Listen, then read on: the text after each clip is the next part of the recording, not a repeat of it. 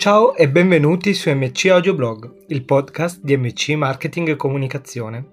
Oggi è con voi Gianluca e vi parlerò di storytelling. Lo storytelling è spesso definito come un'arte perché richiede molta creatività, visione e tanta, tantissima pratica.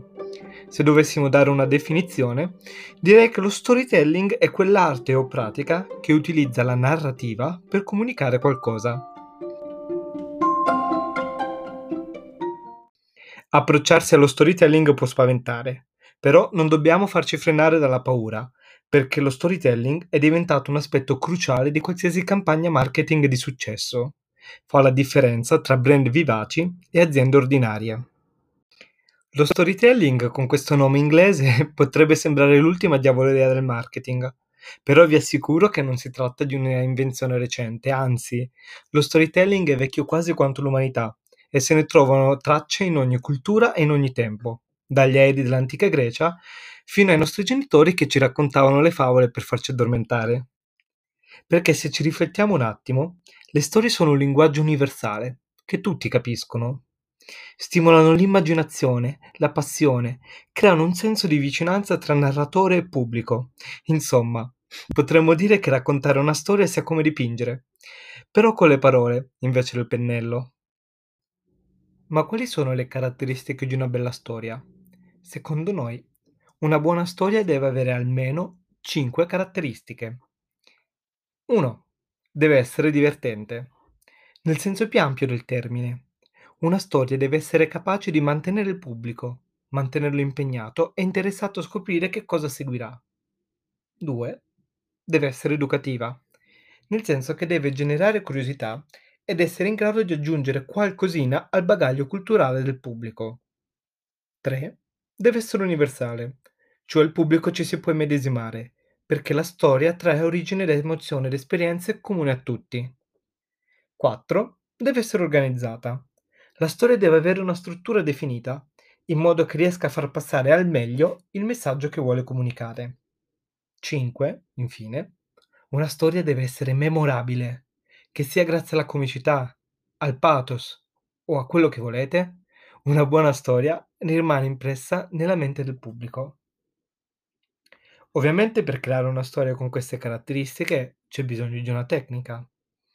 E noi abbiamo dei suggerimenti da dare ai futuri storyteller.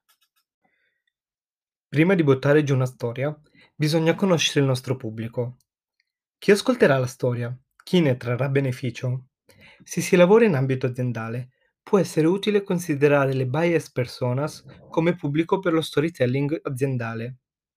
Non basta però conoscere il proprio pubblico, bisogna avere anche chiaro qual è il messaggio che si vuole trasmettere, in sostanza l'obiettivo.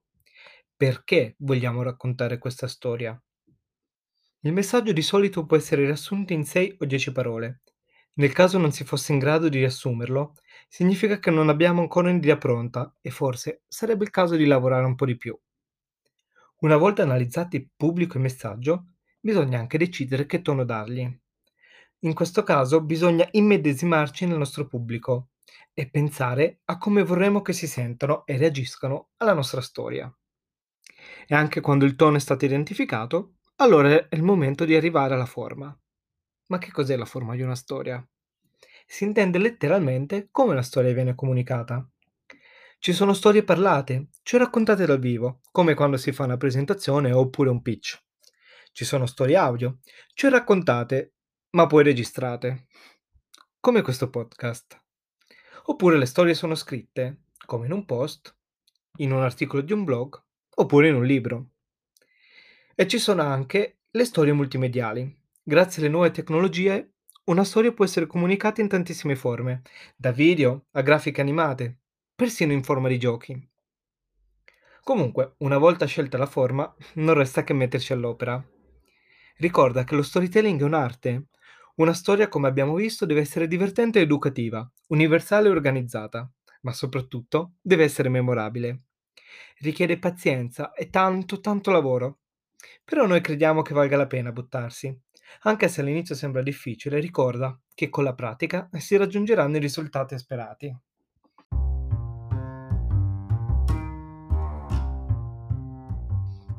E siamo arrivati anche alla conclusione di questo episodio. Vi ringrazio di cuore per la presenza e vi ricordo che potete trovare la versione articolo di questo podcast, a cura di Grazia Tomasello, sul nostro blog al sito mc.blog.it. Invece per i nostri podcast li potete trovare dovunque ascoltate i vostri podcast. E da Gianluca è proprio tutto, alla prossima! Ciao!